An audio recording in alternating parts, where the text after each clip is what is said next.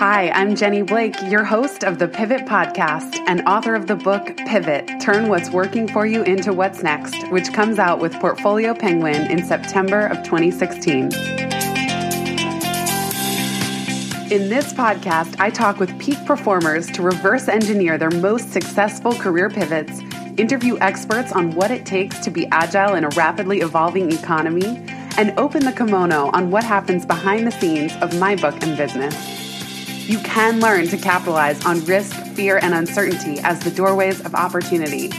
My promise is that you will leave every episode with practical tips, tools, and tactics. For show notes from this episode, visit jennyblake.me slash podcast. If change is the only constant, then let's get better at it. Here we go.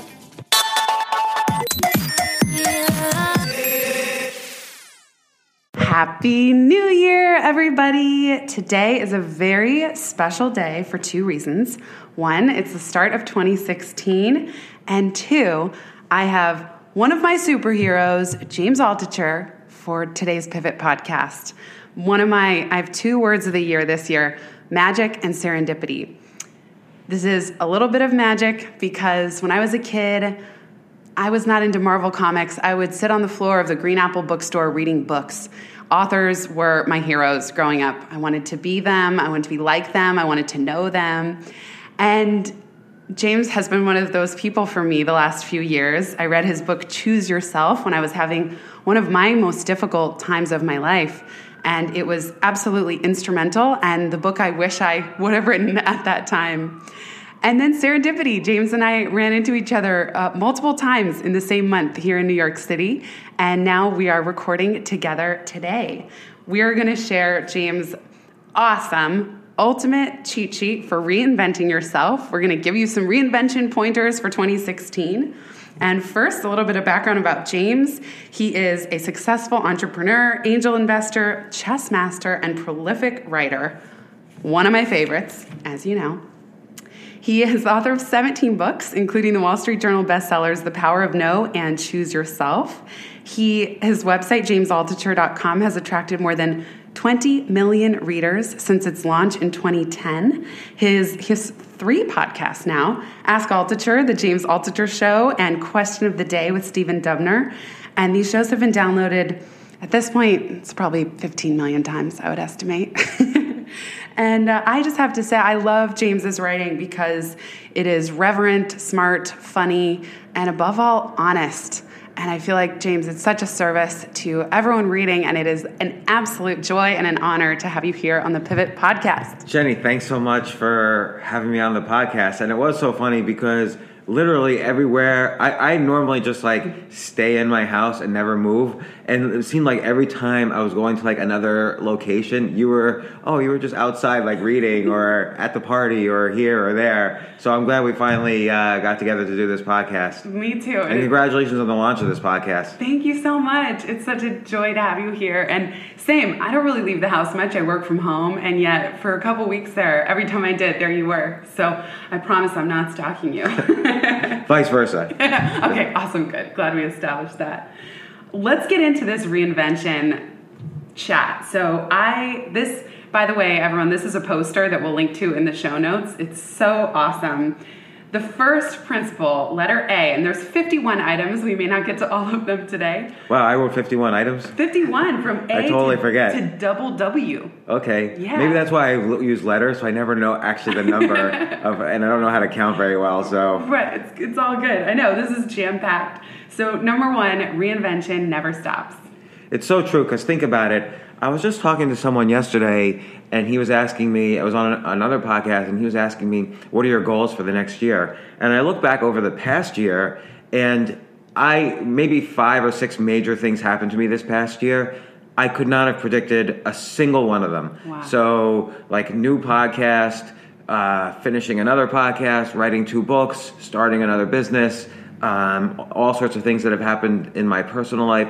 Nothing I could have predicted. So I sort of think the whole notion of trying to guide in advance, you know, every aspect of your reinvention is kind of a fool's journey. Like you can't really predict. All you can do is right now do what you can to make sure that whatever reinvention is in store for you is already happening right now in a good way inside of you because whatever is inside is going to manifest itself outside. And I don't mean that in this law of attraction sort of way, but it's just true. If you're healthy, you're just as a basic example, if you're healthy, you're going to have a better year than if you're sick in bed the whole year. Right. So, you know, that's, and if you try to be healthy on every level, let's say physically, emotionally, creatively, you know, let's call it spiritually, but I also, you can replace that with gratitude, then you're going to have a better year. No matter what, even if it's unpredictable, you're going to have a better year than you would have if all those things were not so good for you.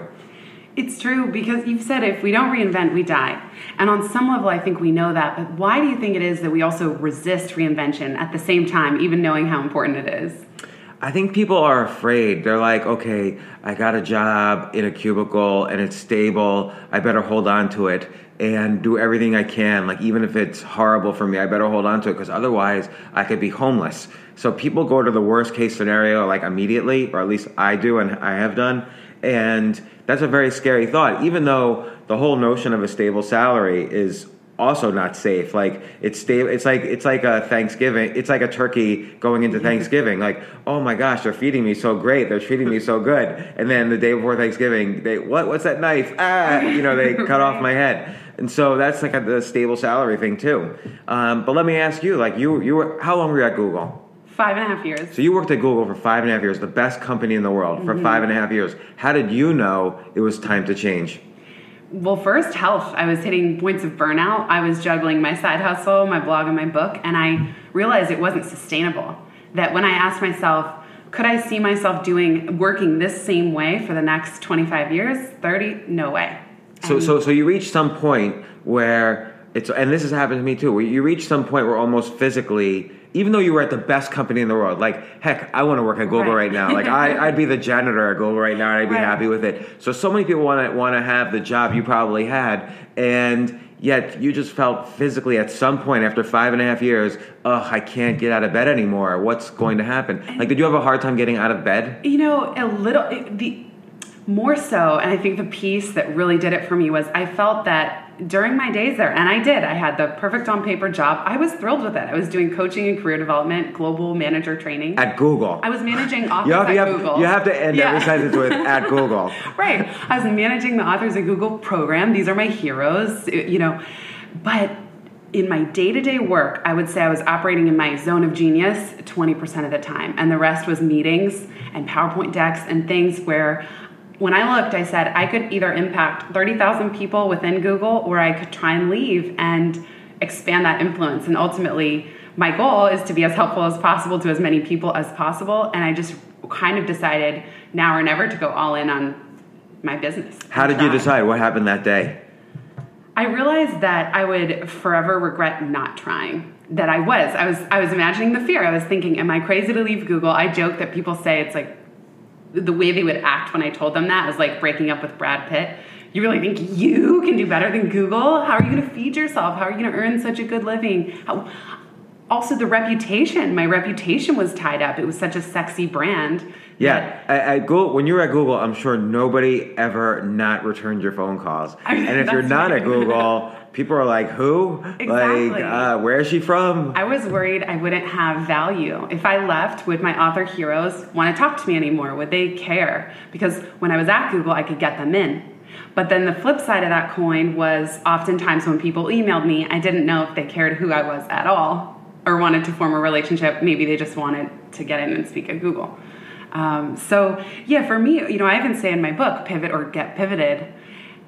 It's, That's a good quote. yeah, and maybe it's pivot or be pivoted, but essentially, I like get though because you know someone else. If you if you don't take charge of what's happening again, both inside and outside, someone else definitely will. Particularly the more talented you are, the more kind of special you are, the more healthy you are. Other people want that energy, and so they will get to you if you don't deal with yourself first. Right, and that energy will start to diminish. And then part of one of my favorite quotes, David Whyte, that which you can plan is too small for you to live. And it occurred to me when you said so many of the biggest things that happened to you this year, you could never have predicted. Never. So in some ways reinvention requires actively knowing we have to reinvent and also being open to the surprise of reinvention. You have to because if you try to control anything, you're just going to end up being disappointed. Yes. A, a great example is if you write a book and you say, I really want this to be on the New York Times bestseller list. Well, you know, hundreds of thousands of books are published and 10 a week or whatever, I don't know what the number is, get on the New York Times bestseller list. So chances are you're going to fail at your goal and you're going to be sad about it. So don't keep setting yourself up for sadness when actually great things are happening. Oh my God, I did a book and there's so many things that can come from that I'm just using this as an example, but there are many examples. I'm in a new relationship. I'm in a new job. You know, but but but again, focusing on what is making you internally have well-being and contentment is so much stronger than trying to control outside external things. Like I can't say, well, I need to make $10 million this year or I'm going to be unhappy because then I'm almost certainly going to be unhappy. Uh, and yet, so many people like, oh, I got to be a millionaire by 30, or my life is over. Or I get questions all the time. I'm 28 years old and I don't know what my quote unquote passion is in life. You don't have to know. All you have to know is that today I'm doing the things required so that I can reinvent reinvent well. Right. You know, and often those milestones are a means to an end. The money is a means. Money itself is somewhat meaningless beyond what it can then help you do or achieve or how you want to feel. Yeah, Even and- then, it's and- not a guarantee. But but you know I don't want to I don't want to discount too much. Like you need money to pay the bills and you need money to do certain things. But a lot of people take it another step and then they're unhappy. So for instance, I've talked about this on on other things, but I know of one guy who's worth about two or three billion and has sixty thousand employees. You would consider him a success in every way, and yet. Um, the one major story I've heard about him is that he was really, really upset and depressed that quote unquote that goddamn kid Larry Page has 18 billion and I only have 2 billion. You know what? You know, so so again, a lot of people like they need to have they need so many things that money is not going to satisfy. Now, it's important to pay the bills, but like I'll just give you an example. Over the past 3 months or 4 months, I've only lived out of one bag, and I've lived from Airbnb to Airbnb, not so expensive, but uh, uh, I wanted to prove to myself I could live completely out of one bag and not have any other possessions that I needed. And you know, as long as you need less, you can always, as long as you expect less, you can always exceed your expectations. And exceeding your expectations is much better than being disappointed by higher expectations. That's so true. And I'm always, it's funny, our good friend, Dorie Clark, our mutual friend, the other night we were walking home from a dinner and we talked about the agency paradox, which is that on the one hand, self help teaches you can be, do, or have anything, manifest what you want. And then on the other, sometimes all that trying and manifesting and, and pushing, pushing the river, if you will, is futile. And I'm often blown away both by how much capacity we have and how intelligent our bodies are, not just our mind, our whole system, but also how little we know that actually when you let life surprise you, and I know we've talked about things like this, that um, even better things happen, or even I'm really fascinated by blessings in disguise and reinvention, things that in the moment feel might feel terrible, but end up being the absolute catalyst that we need to go to the next phase. Yeah, absolutely. And you know, you mentioned how um, you know it's not just the brain that decides things. Like you have more serotonin in your gut than in your brain, and serotonin is an important neurochemical for determining whether you're going to be happy or not, or in particular whether you're feeling like you're about to achieve your goals. That's when serotonin sort of lights up. That's why it's in your gut, really, because what's your most important goal every day is to eat and keep keep you know keep alive. So so serotonin, which is so important to our feelings of contentment and happiness or sadness on the on the downside, uh, you know that's in the gut. That's why people, and that's where this you know inadvertently that's why we say trust your gut or you know i'm not feeling it you know as opposed to thinking it like when some bad situation happens to you.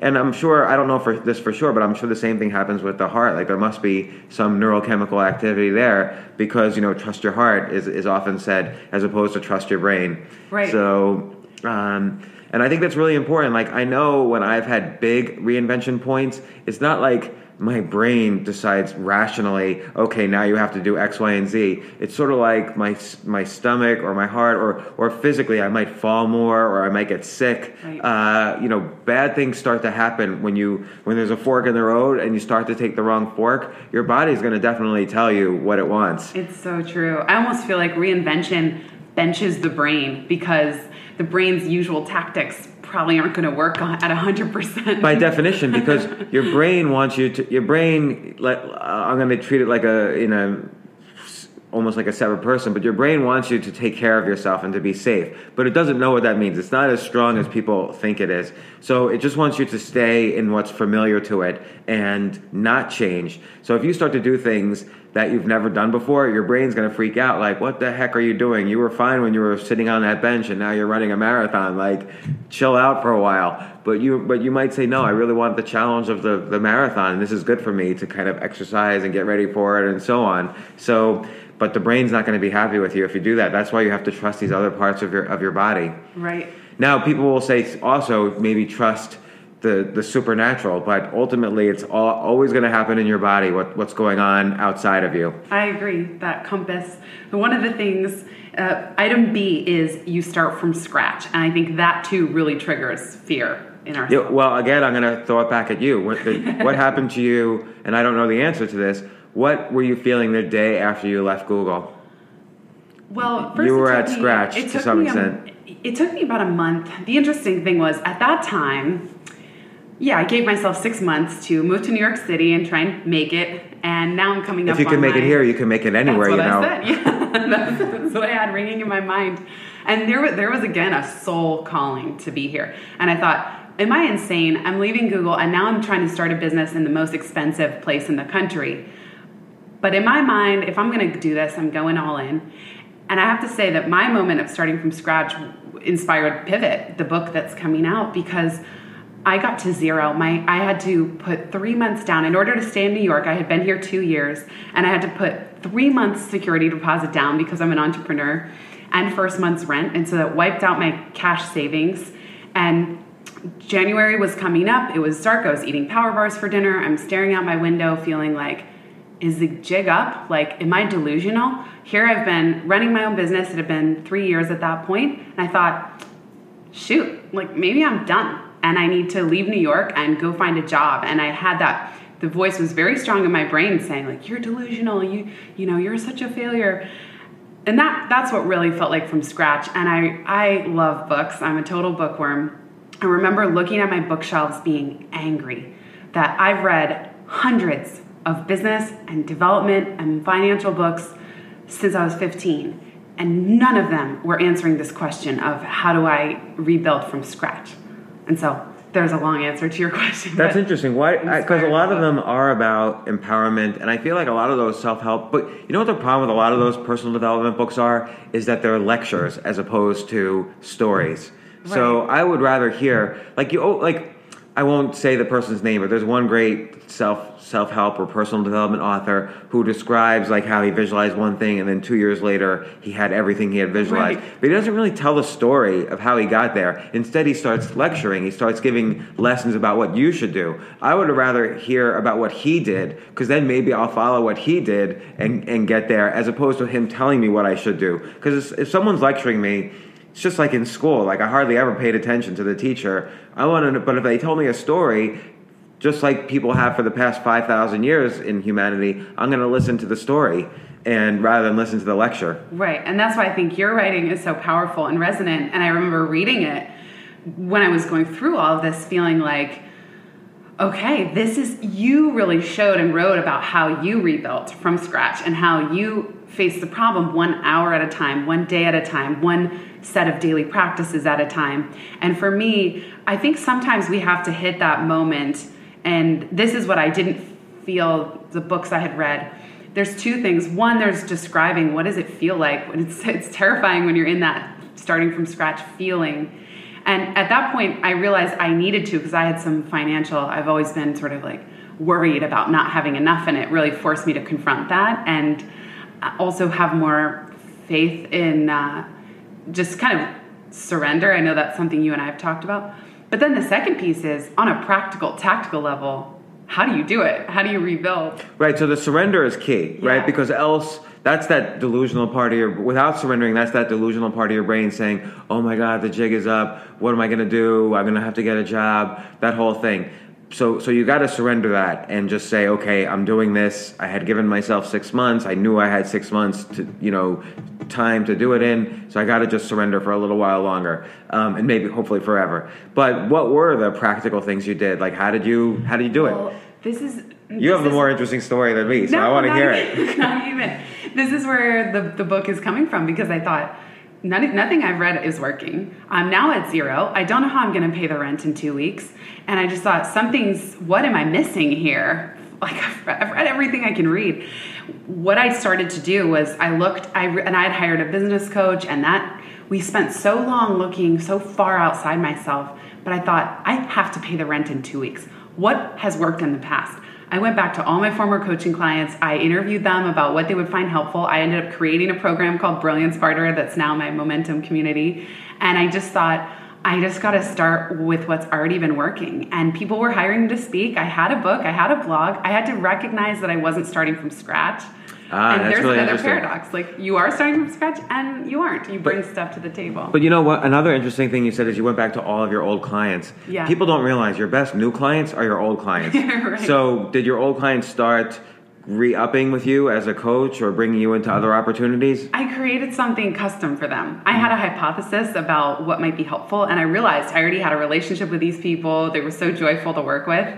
Why am I scratching my head trying to find these like invisible, mythical customers? you know, Right. And trying. To Why did you give up on them anyway? Not, not give up on them, but why were you trying to transfer We away from them anyway? of- we had finished our coaching engagement. Oh, this was over. I'd been coaching for probably five years at that point.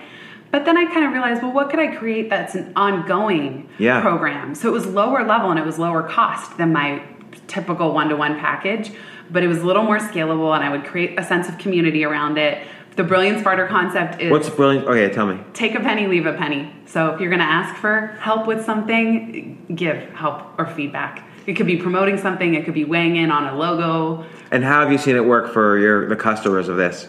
It's been so fun. And I've used it for my book. Like, which author for- photo should I use for the back cover? I don't always know. So I love having a forum. And for me, the take a penny, leave a penny is key because uh, nobody, nobody, we've all probably been in those Facebook groups where it's just a bunch of like self promotion, Yeah. just shouting. No, when you have a face, when you find a good Facebook group that's a real community, Yeah. it's a real special thing. That sounds weird, like oh, social media, blah blah blah. Right. But I actually am a member of a few Facebook groups where we become friends, and it's Yes. it's great. But so, how many people are in your community now? Now it's probably about a hundred. So it's great. Yeah, and I'm I, gonna sign up. How can I get in your you. invite me into your community? I would love that. So- MomentumCrew.com. That'd be amazing.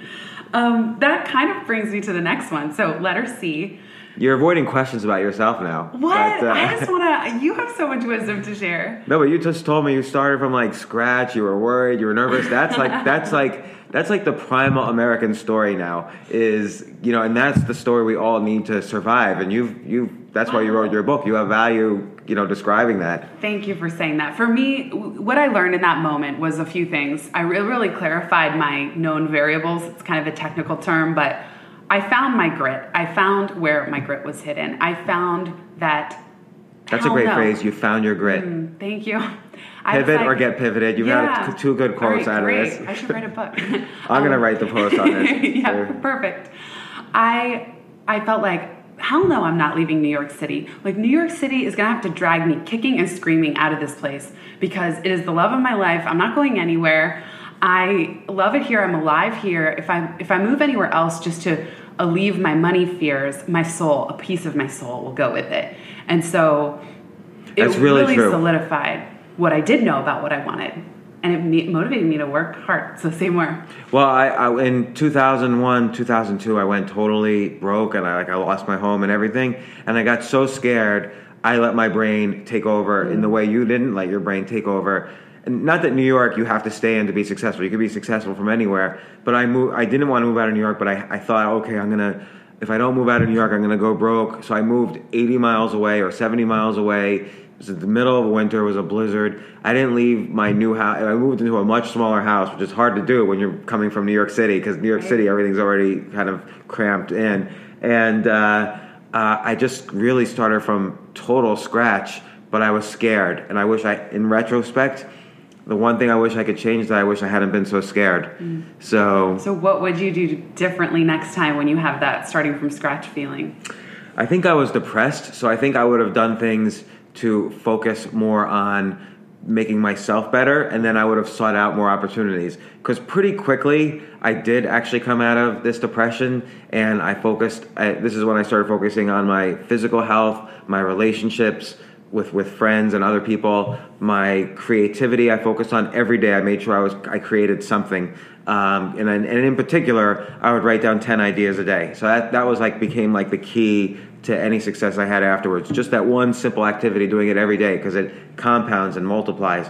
And then just being making sure to be grateful every day, as opposed to I had so much regret over like losing all my money. This is you know 15 years ago or 14 years ago. I had so much regret over losing all all of my money and losing my house and disappointing my family. I couldn't get out of that cycle of regret. But I call that time traveling, where I kept I kept moving moving. I kept time traveling to the past instead of like trying to make my present better. And once I started making my present better, all sorts of amazing things happened where I really didn't I didn't need to have moved out of the city.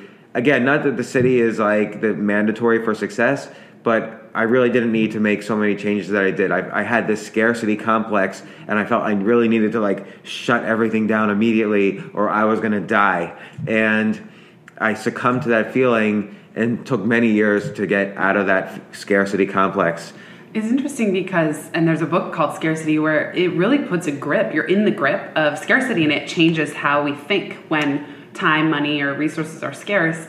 But I'm curious, how do you how do you walk that line of because there is also a very real fear we it costs money to live. Yeah, so so it, and so that's true. That's why I wouldn't discount money at all. You really Right. need to live. You really need money to live. You don't need money for anything else though. So you just need money to like pay your basic bills. Everything else is a luxury, um, and luxuries that you might not want uh, or need. You might think you need it, but you don't really need it. Um, I mean, for me, a much greater luxury is reading a good book than Yeah. um, flying on a private jet or something. So, because I don't even like to fly at all. So, any flying at all is like bad for me. Uh, not that I'm afraid of it, I just don't like it. It's a drag. But, um, Pun intended.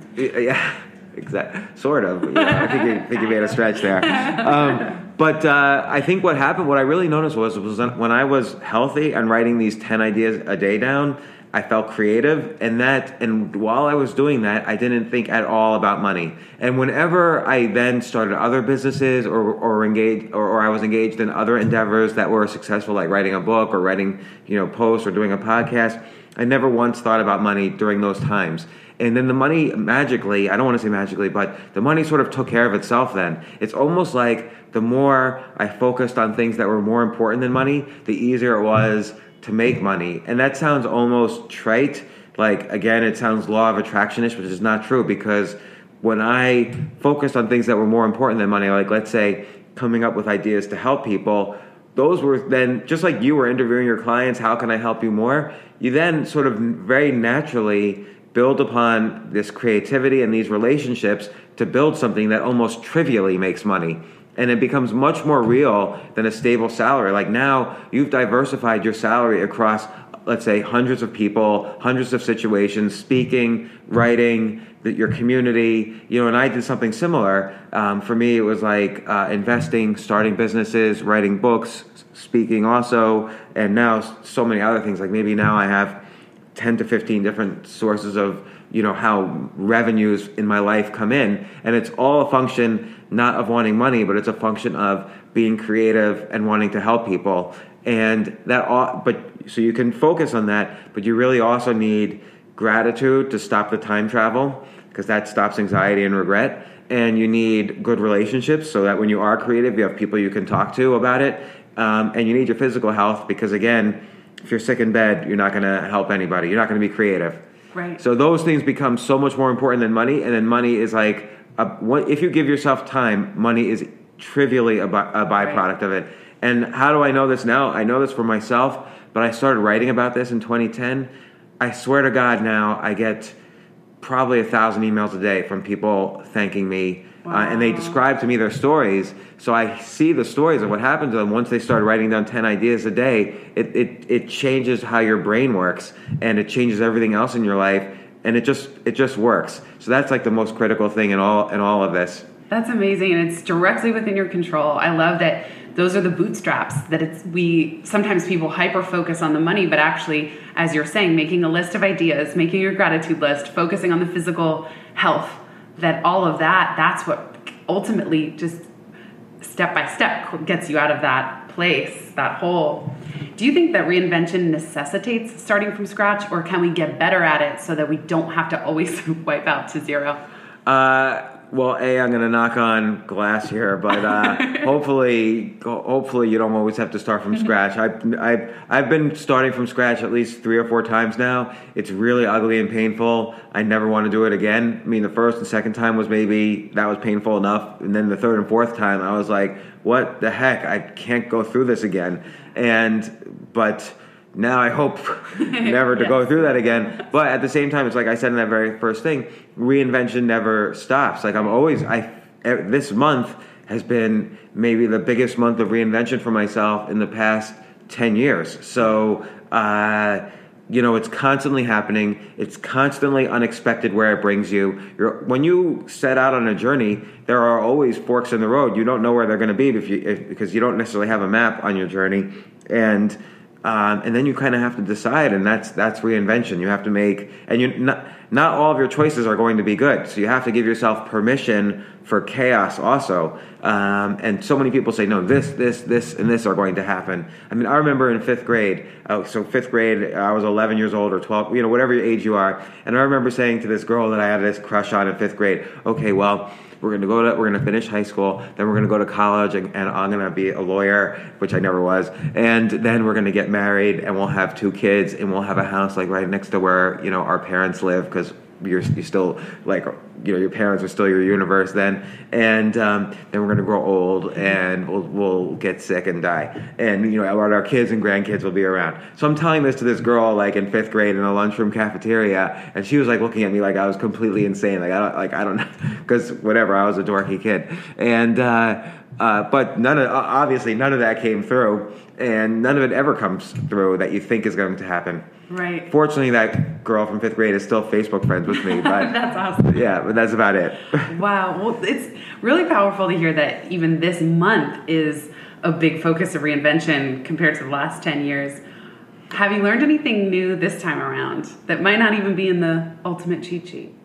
Yeah, I think I think when other times when I've had to reinvent, I was ashamed of it. Mm-hmm. And I was ashamed of telling people bad things had happened to me, or I was ashamed of telling people, well, now I'm going to try this, this, and this. Now I've been reaching out to friends and making new friends, and I realize what strong goodwill I've developed by being a good friend over the past few years. I've never kind of let myself, though, allow other people to be my friends. I've always been the one for people to come to, but now I've been kind of letting go of that myth for myself and it's been amazingly powerful even even though maybe other areas have been like whenever you're going through a weird time, you can't always be 100% in every area of your life, but I would say even while other areas might have slipped a little, the friendships have built up this like solid steel safety net for myself and that's been extremely valuable. And again not only for me just emotionally but financially creatively and in, in every aspect of my life. Wow. There's so much gold there. One i love that this time around you're you're not ashamed of it that you're proud to say you're owning your reinvention in a sense and that must be a relief in itself yeah and again reinvention does happen constantly but sometimes it's more than more others yeah. yeah so like you know in the six months earlier too i was maybe publishing a book i was reinventing in various That's ways true. but they were kind of things that were sort of you know, it wasn't, you know, sometimes things happen that you're expecting and sometimes things happen that you're unexpecting. So, if that's a word, right. but uh, uh, you kind of have to roll with it. And that's what I realized this time when things happen that were unexpected to me. I love what you said too about friends. We were talking before we hit record. This line from one of your recent posts I absolutely love, and we'll put this in the show notes. It's from a post called 10 Steps to Avoid Giving Up. And you say, this is God. A prayer disappears into the air. A request to a friend saves you on the importance of friendship. Yeah, because think about it like when you're with a friend or a loved one or whatever, that's something that's very real that's happening there and you feel really good you feel warmth like in your heart and you feel warmth all over and then things can happen out of that like ideas can blossom and or you could have accountability on ideas and you can figure out how to get healthier. So a lot of things blossom from friendship.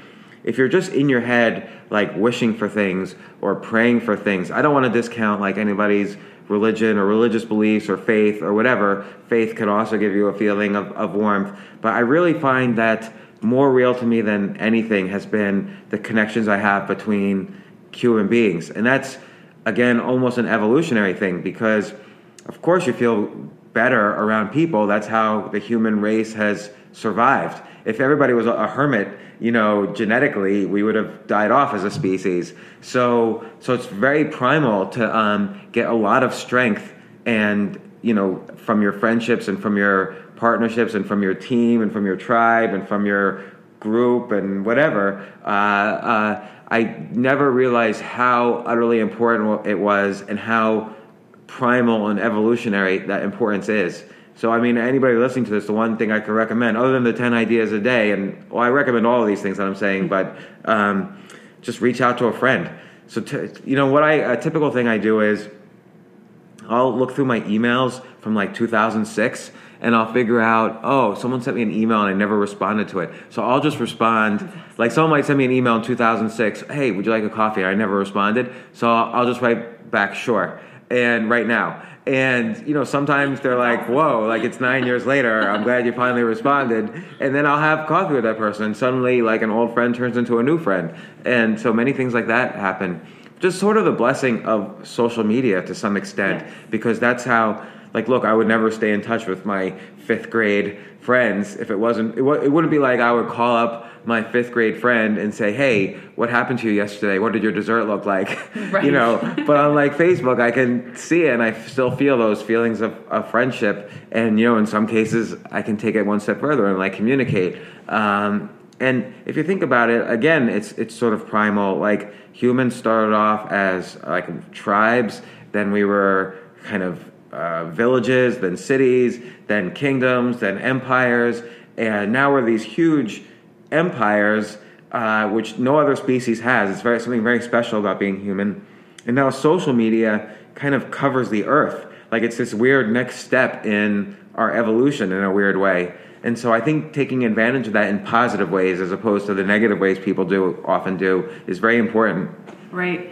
I think reinvention too can be such a catalyst for letting old relationships dissolve, ones that aren't going to kind of fit. Um, again, it's sending people off with love and compassion, but I think it can clear older friendships or friendships that aren't maybe serving both people's highest interest. And then one thing I found really exciting about my most, like, let's say my biggest recent reinvention, because I'm with you, it's constant, but it's just what cool people come into your life. And in these moments of reinvention, in a way, for me, I find I'm more open in a sense. Well, once I process and can get out of my head and out of the house.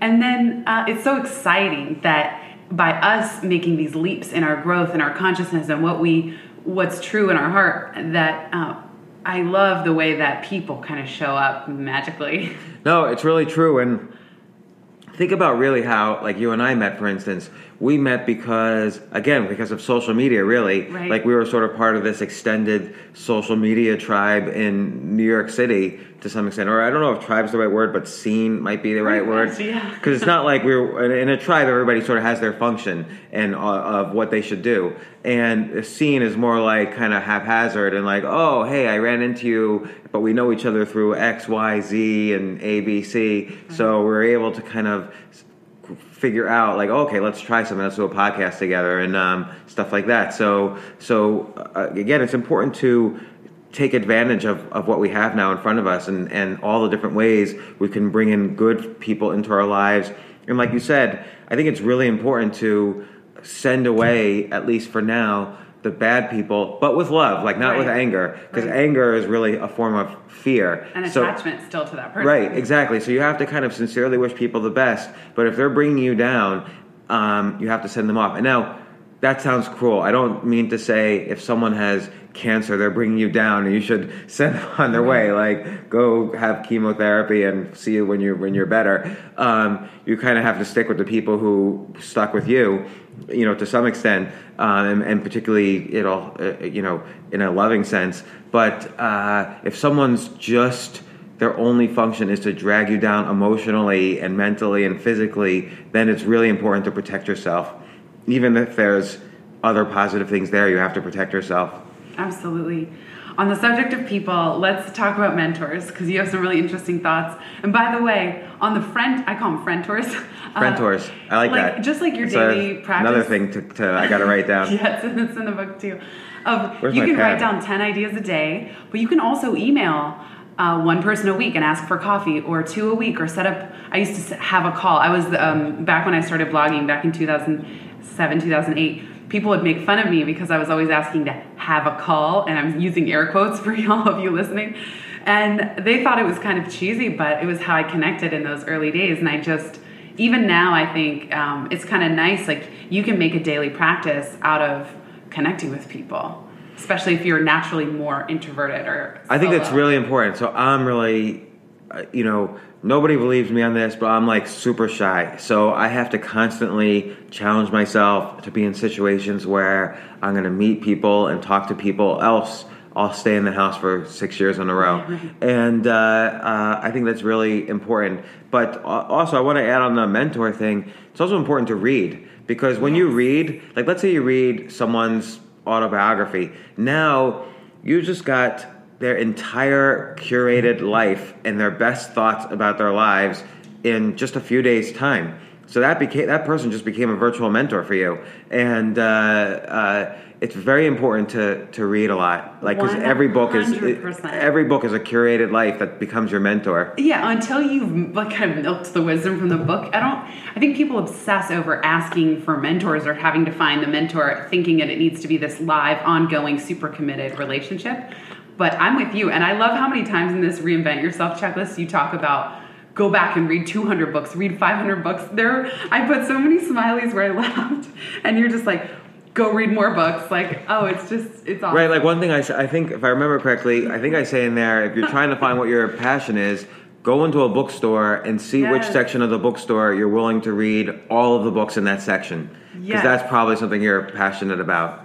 And yes. I'll bet you even more, it's something related to something you were passionate about as a kid. Oh, totally. This is a it's it's a letter AA. You say I can't read 500 books. What one book should I read for inspiration? And your answer is give up. yeah, because one book is not going to change your life. Um, I love it. Even I'm even saying that about my own books. You can read all my books, and it's not going to like change your life. What what what changed your life is an ongoing practice of reading. Now, I don't mean absorb everything you read because no one could retain. I re, I retain five percent of maybe what I read in a book, or two percent. But just having a practice of reading and and you know not you know getting distracted too much while you read, which is really hard for people right now. Um, it's hard for me, uh, but it's just such an important practice. I agree. One of my the favorite things too that you wrote about mentors, you say, don't give them more homework by saying, "How can I help you?" Yeah, so many times people write to me and say, "Hey, I really want to help you. How can I? What do you need help in?" And I'm like, "Whoa, I don't. You're, that's really great that you want to help me, but I don't know you. And the first interaction you have with me is you gave me a homework assignment. I'm already right. I already have enough homework, you know. And when I don't have homework, I'll spend time with my kids or loved ones or whatever. But now you want me to return a message to you with an assignment, oh, like right. And there's actually a cost of are they going to do well? You have to give the instructions, like yeah. And I also kind of there's two kind of pet peeves questions I have around mentor, and it's I know people don't do this intentionally, but one, can I pick your brain? Because who wants their brain picked? It just sounds invasive. Right. And then the second, this thing of how can I help you? Sometimes I feel pressure. It's like a bait and switch. Then I'm going to have to say, well, how can I help you? And I actually don't know yet if I'm ready to how much I will want to give. I'm generous by nature. So I would rather that person, just as you've said, like give your mentors ideas don't make them do the work of now having to figure out how to help you. Well, I would say it's that one technique that changed my life a lot starting in 2002, then in 2006, then in 2010, 2011, 20, every year now, um, which is do enough research about the person you're contacting so that you can come up with ideas about their lives or businesses that they would never have come up with. So that's really the challenge if you want a mentor or if you want con- even contact with somebody. So, because uh, you know many people are busy. So if, if you really want to make contact with somebody, really do the work and earn it. And that's very hard to do. But I, I started doing that in 2002, and the results were like so amazing. It defined entire careers for me. It made me Wow. literally in that one technique made me millions of dollars. So Wow, what was that opportunity that did that? well, I'll tell you a couple of opportunities. So one person, so I wrote like, well, f- first off, I wrote like 40 people, and I said, "Can I take you out for a coffee? Like you're a, you're a great person. Can I take you out for coffee?" Zero people responded because it's not like Warren Buffett, who I had the nerve to write. It's not like Warren Buffett's going to say, you know, Gladys or, or whatever his secretary's name is, Gladys, like stop everything. James Altucher wants to take me for a dollar fifty cup of coffee. Like he's never going to do that. Like he, he doesn't need me. He doesn't need my coffee. So, um, so so nobody responded. So I figured out okay, what's happening here, and that's what was happening was I was offering nothing of value. And so uh, instead, the next thirty emails I sent out, I really I you know listed ten items how I can what they could do. Here's ideas of what you could do that I would be willing to pay money for. So, uh, so I thought I had to really think hard. Like, what would I? What can this person do that I would actually pay for? And so, with one person, I wrote, "Here's ten ideas of things you can write that I would read or even pay to read." Another person was a hedge fund manager. I said, "Here's." 10 pieces of software that I wrote that I think aligns with how, with your philosophy of investing in that model, of the stock markets and everything. So it's hard work that I put into this you know and and so that was out of 30 those two responded two out of 30 uh, where i really put in the work so it was you know maybe 100 hours worth of work or more. And um, two responded. One person ended up allocating money so i started a whole hedge fund business. And then another, the other person said wow these ideas for articles are so great. How about you write them? And that's how i started getting paid to be a writer. So suddenly out of just that batch of emails i started two different careers that pretty much lasted forever. Like i'm still Wow. ongoing in those careers. And you know and then the the writing guy he ended up buying a company i started for millions of dollars like four years later so it all kind of started from those seeds of you know sending out those emails Wow, it's like idea stocks. Yeah. Invest in a whole portfolio. that's a great uh, i gotta write where's my notepad i gotta write down all these things you're saying saying right now We'll put them in the show notes. it's okay uh, pivot don't be pivoted Yeah. gosh all right we're gonna have to lis- re-listen to the You podcast have the real gems. Okay, so the, so point F. I'm going to skip three types of mentors for now. Point F is time it takes to reinvent yourself, and I love you have a kind of a five year outline. Now, I think this whole podcast should have the the paradox attached, which is you're constantly reinventing, and it might take five years. This certain incarnation. I'm curious to know: Do you still think it's about five years, or because the economy is changing so quickly, are we going to have to kind of get make that cycle time even shorter in a sense? Well, the, I think the five years. So I say it takes five years to reinvent. So if you if you're like a surgeon and you want to be a lawyer, you know got it's it. going to take you five years to become a lawyer. Um, and there's or if you're um, you know a professional accountant and you want to be a stand-up comedian, probably not going to have like good paying jobs as a stand-up comedian for at least five years or more. So it's just in general, you need to put in a certain amount of time and effort, and I think nothing's going to change that. It doesn't matter about the economy, um, but I do think uh, just because. Uh, you start reinventing doesn't mean you can't say. Let's say you want to change from being an accountant to being a professional writer. You could start saying you're a writer from day one, and you could start writing, and you could publish a book in a year. It's just that you're going to keep learning and learning and learning, and you won't be kind of an expert for those. You won't be like among the best in your area for five years, because that's just. I feel like that's kind of like a law of the universe almost. So I've noticed that for myself. It takes five years. So I've reinvented myself maybe seven times, and uh, it's and you know sometimes they overlap, but it's five years seems to be kind of at least for me kind of a constant. Would you say because did you start blogging? Was it around 2010 that you Yeah, so around And 2010. it's now 2015. Yeah, in fact, I would say like this month in 2010. So it's like five years. So now I'm looking. Now I feel tired a little bit of it. Interesting, So not that I want to completely stop, but I need to kind of think about well, how am I reinventing what I'm doing? So uh, and it's important to recognize when you hit those points so that the reinvention can continue, or else you die. Right, So you don't want to do that. It's no secret that when people retire, like within the, the, the within a year or two, you know their deaths spike up. So as soon as you stop kind of trying to improve and change, and uh, if you just sit in front of the TV and say, okay, well I could do this the rest of my life, you're gonna die. Right. So in one way or the other, maybe not It's physically true. dead, but some some death will happen. So many people I talk to, I call the, them high net growth. So there's high net worth individuals, and high net growth, th- they often have a lot of money as well because they're so growth oriented, like you're saying. But they don't really have plans to retire. I mean, yes, there's this location independent dream, work from anywhere, however many hours a week you want. Yes, people want freedom, but when I talk to these particular group of people, they don't, retirement's not a thing. They want to enjoy, they love their work, and they want to continue in some capacity. Yeah. Uh, I have to read this quote so that all of you listening, in case if you're not yet familiar with James's work, it just makes me laugh. I have smileys everywhere. This one is Sometimes I get frustrated in years one through four. I say, Why isn't it happening yet? And I punch the floor and hurt my hand and throw a coconut on the floor in a weird ritual. That's okay. Just keep going. Or stop and pick a new field. It doesn't matter. Eventually you're dead, and then it's hard to reinvent yourself. right and that's the whole thing is that you kind of you can be frustrated while you're reinventing that's going you actually you have to be frustrated while you're reinventing because you'll always recognize a gap if you're really serious about what you're doing there's always going to be a gap between where you are now and where the people you admire are and so you're going to be frustrated until that gap starts to close uh, so so yeah so it's it's good to feel frustrated. If you're not frustrated you know just and, and again you, like eventually you're going to be dead so it doesn't matter anyway. So you might as well just keep keep going and you know if this is an area you love and you want to close that gap with the people you admire you just have to keep going.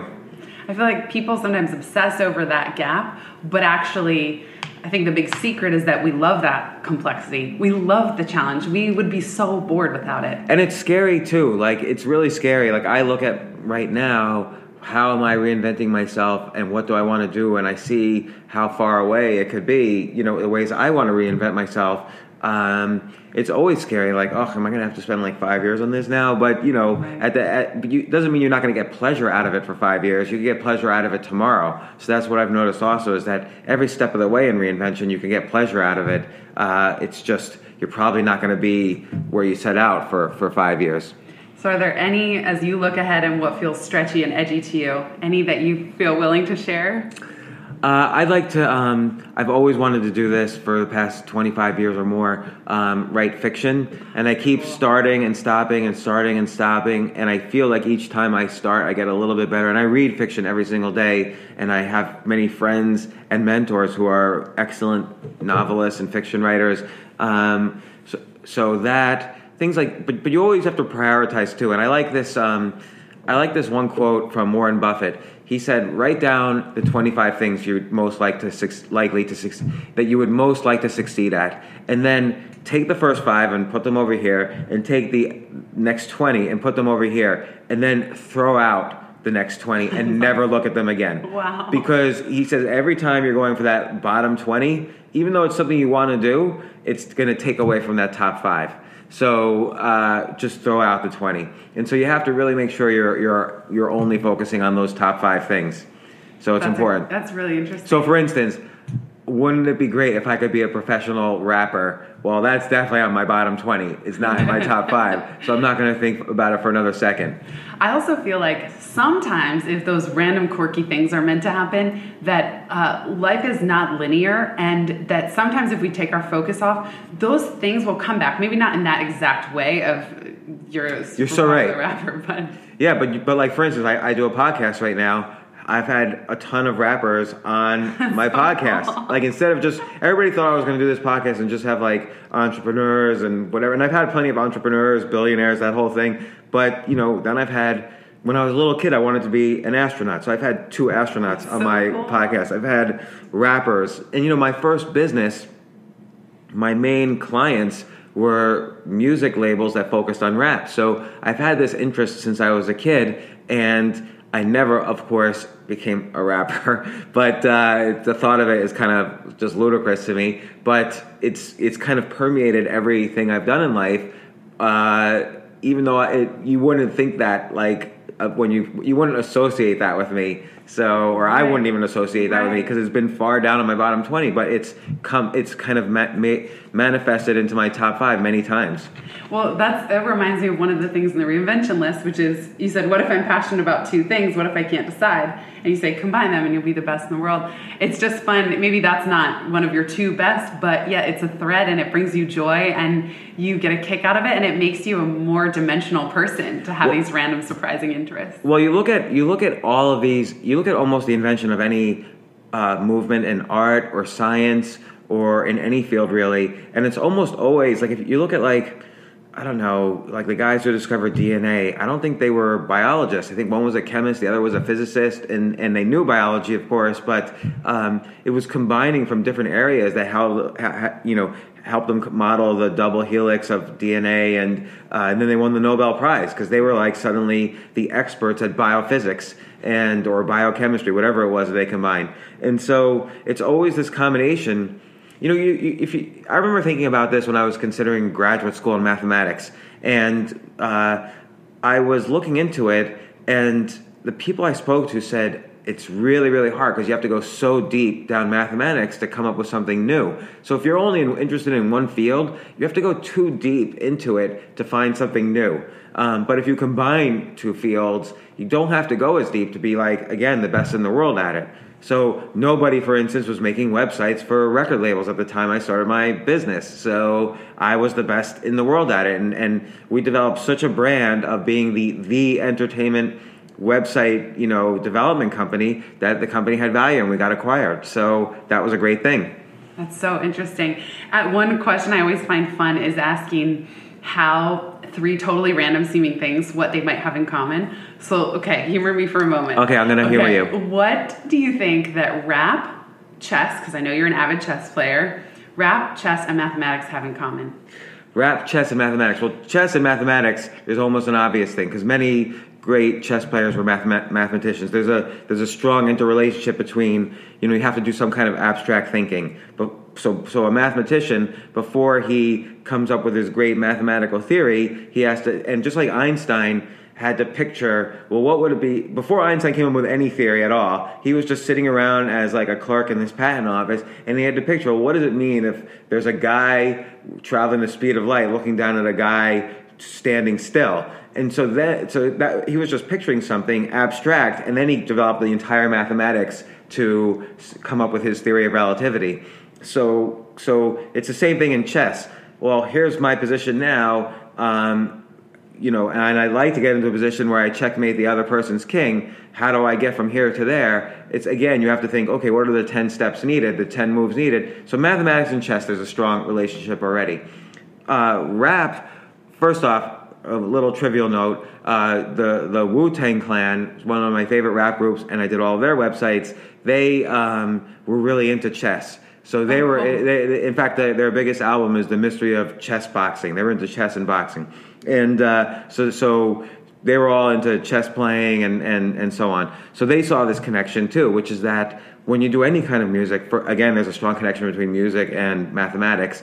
You're, you have an idea in your head of what you want. You think abstractly, and then you have to fill it in. Well, here's the notes of how I can get there. Uh, here's the beat of how I can get there. Let's pull in this old 1960s song and distort it a little bit, and then say these lyrics on top of it, and and you'll you'll get there. So all of them have in common this kind of abstract thinking, and if you're good at one, chances are you're going to be good at, if with a little bit of work at the others. So I think that's what attracted the Wu Tang Clan so much to strategic thinking. Also, like they they strategically manage their careers in a totally unique way where they never signed themselves to one label. They signed they they formed one kind of company and they as a group they worked with one label, but then as individuals they worked with other labels. So no one label could ever control their company, which then dividended out all the profits to the members of the Wu-Tang Clan.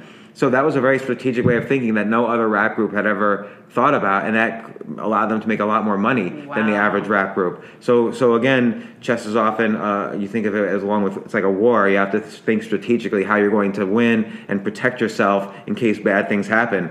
Like, what if your label hates you all of a sudden? No problem. We have ten other labels we're associated Wow. with. So that's how they dominated the music industry for a decade. Uh, so.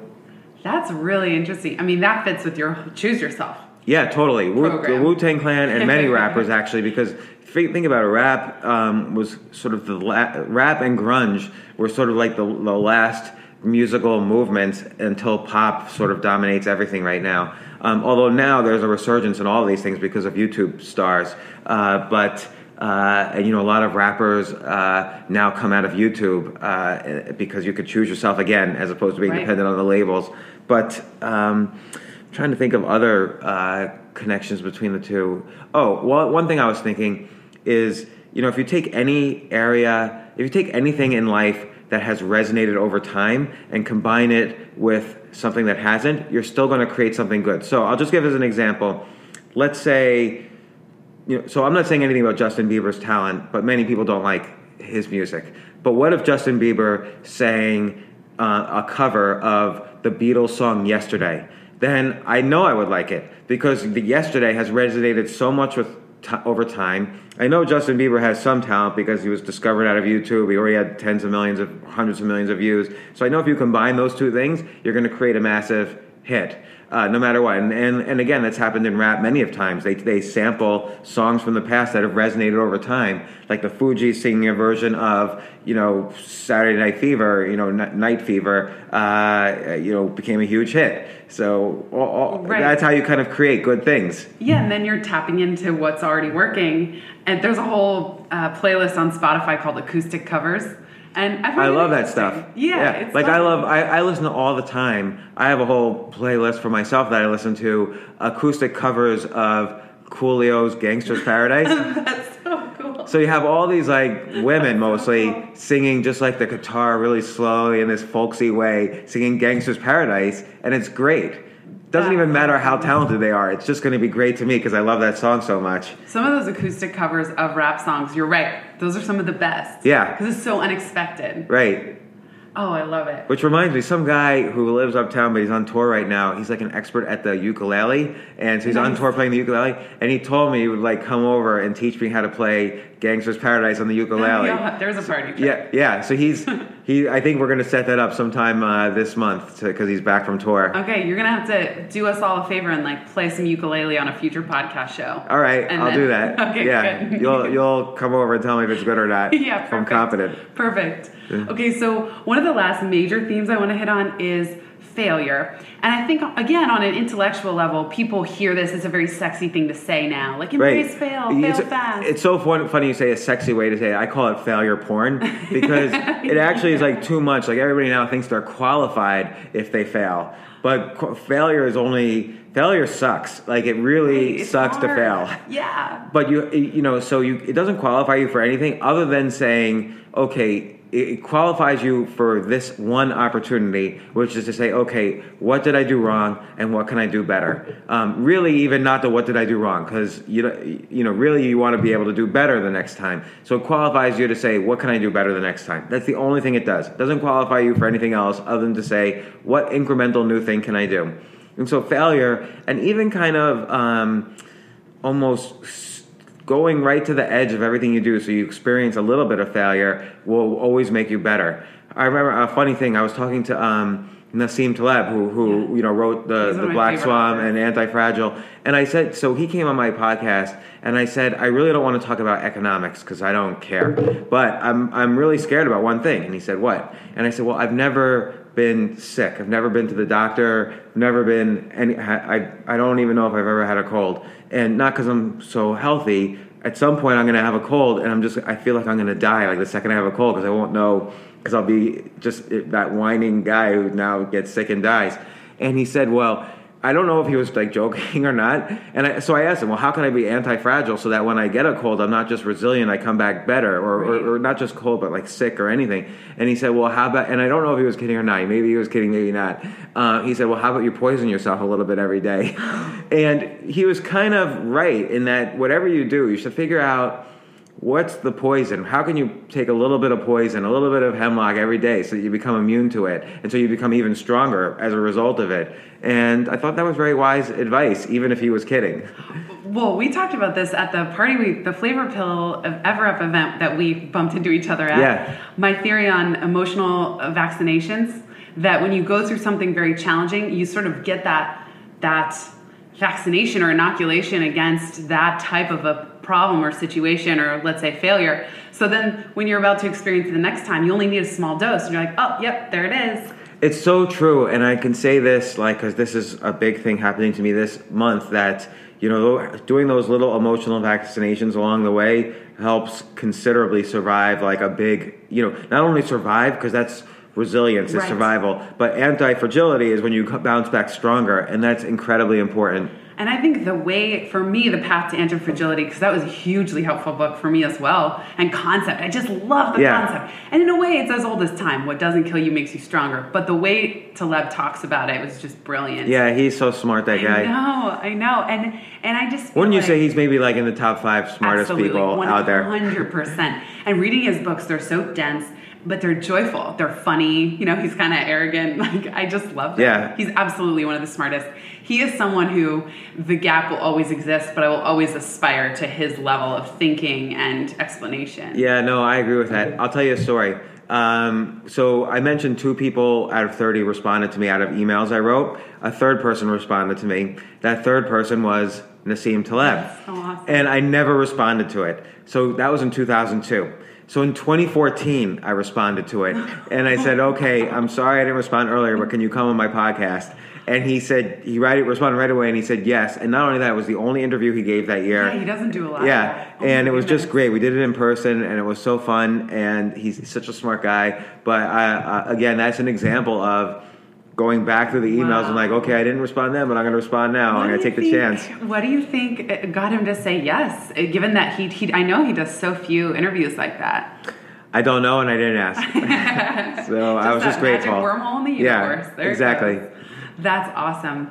I know. I uh, yeah, the failure thing is interesting, and I think it's what you said. One thing that I have learned is when when we fail, we often look at what we did wrong and exactly how to prevent it. But I find it very interesting to unpack a failure and say, well, what worked within that? Even if it was only five percent and the ninety five percent failed, what was the five? And how can you make that 10 or 15 or 20 the next time? Well, well, the best way, and I've known this. You, you know this. You learn this anytime you take lessons from a professional. So when I was a kid, I took chess lessons from the U.S. chess champion, and we he didn't care. So I, every weekend I would play in a tournament, and I would bring my games, uh, and then we'd analyze them. He didn't care at all about my wins. He only cared about my losses.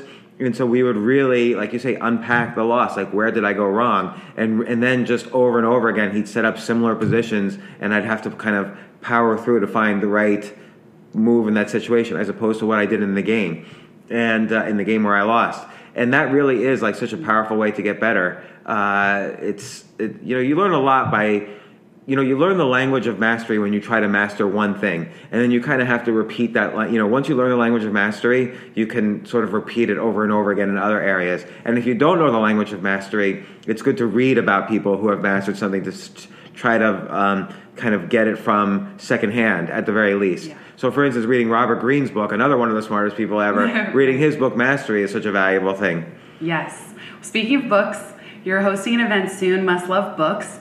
Uh, what are one or two of your favorites that you want to recommend? Well, I'll read. I'll recommend some nonfiction ones. Sure. I find it easier to recommend nonfiction than fiction because fiction's so subjective. Yeah. Um, but okay, we just talked about them. Anti-Fragile by Yes. Nassim Taleb, Mastery by Robert Greene. Um, you might not know this one. Um, actually, it just came out. So Matt Ridley is another one of those guys who's like super smart. So he wrote The Rational Optimist, but if you just read anything by him, your IQ is going to go up. um, I like Outliers by Malcolm Gladwell. Uh, so I like Freakonomics by my good friend Stephen Dubner. And on the fiction side, again, it's very subjective. Some people like genre, some people like literary, some people like short stories, some people like novels. But one book that's sort of like like the, the book that writers read is, um, and I, I know this because I, I was fascinated. So I've read this book like hundreds and hundreds of times. I probably read this book a little bit every day. But then I was reading an interview with Chuck Palahniuk. I don't know how to say his name. Chuck Palahniuk, uh, the guy who wrote Fight Club. Mm. He's he, he, and then I read in the interview. He's read this book three hundred times. What? So and then I and then there's another book. So I haven't said the name of the book yet. Then there's another book called The Writer's Bookshelf, and it shows what's on the bookshelves of every writer. Oh, and so and this one book turned out to be on the bookshelf of like 90% of the writers. So it's like the writer's book to get better at writing. And the book is a collection of a very small collection of short stories called Jesus' Son by Denis Johnson. It's about a drug addict uh, and how he kind of gets through it, or not even how he gets through it. It's very, you'd have to read the book to understand. It, it, it's short stories, but it's all connected by this character. A movie was made out of it, but the movie kind of died fast because the book itself is so amazing. You can't make it's about the writing. It's not about the story, and uh, that's why I think to be a good writer, this is a great book to to read. And I highly recommend. In fact, I almost don't want people to read it because then they'll look at what I write and see how many times I like stolen from this book.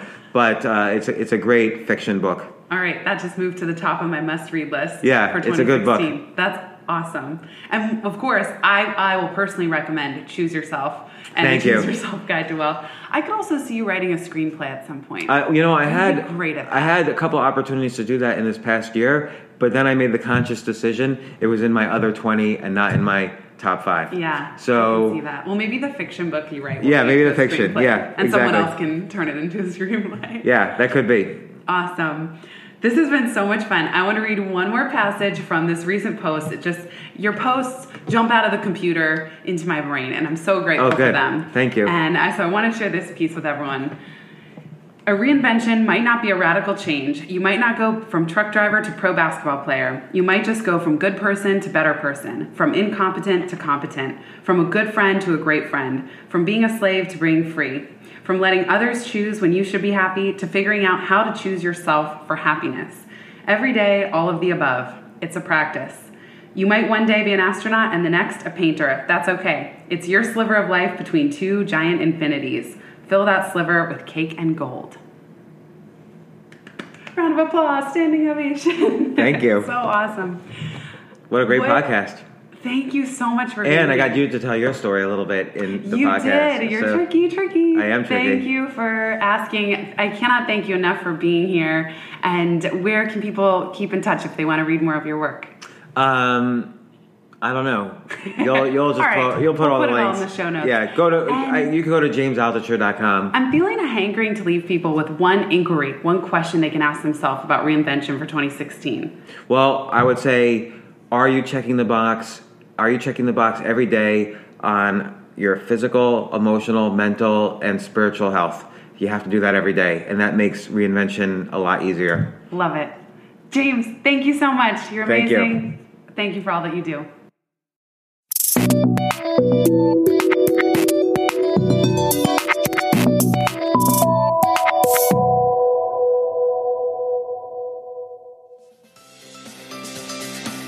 Thanks so much for listening to this episode of the Pivot Podcast. To learn more and get in touch, visit jennyblake.me where I blog about systems at the intersection of mind, body, and business. Or find me on Twitter at jenny underscore blake. And remember, build first, then your courage will follow. Hasn't it always?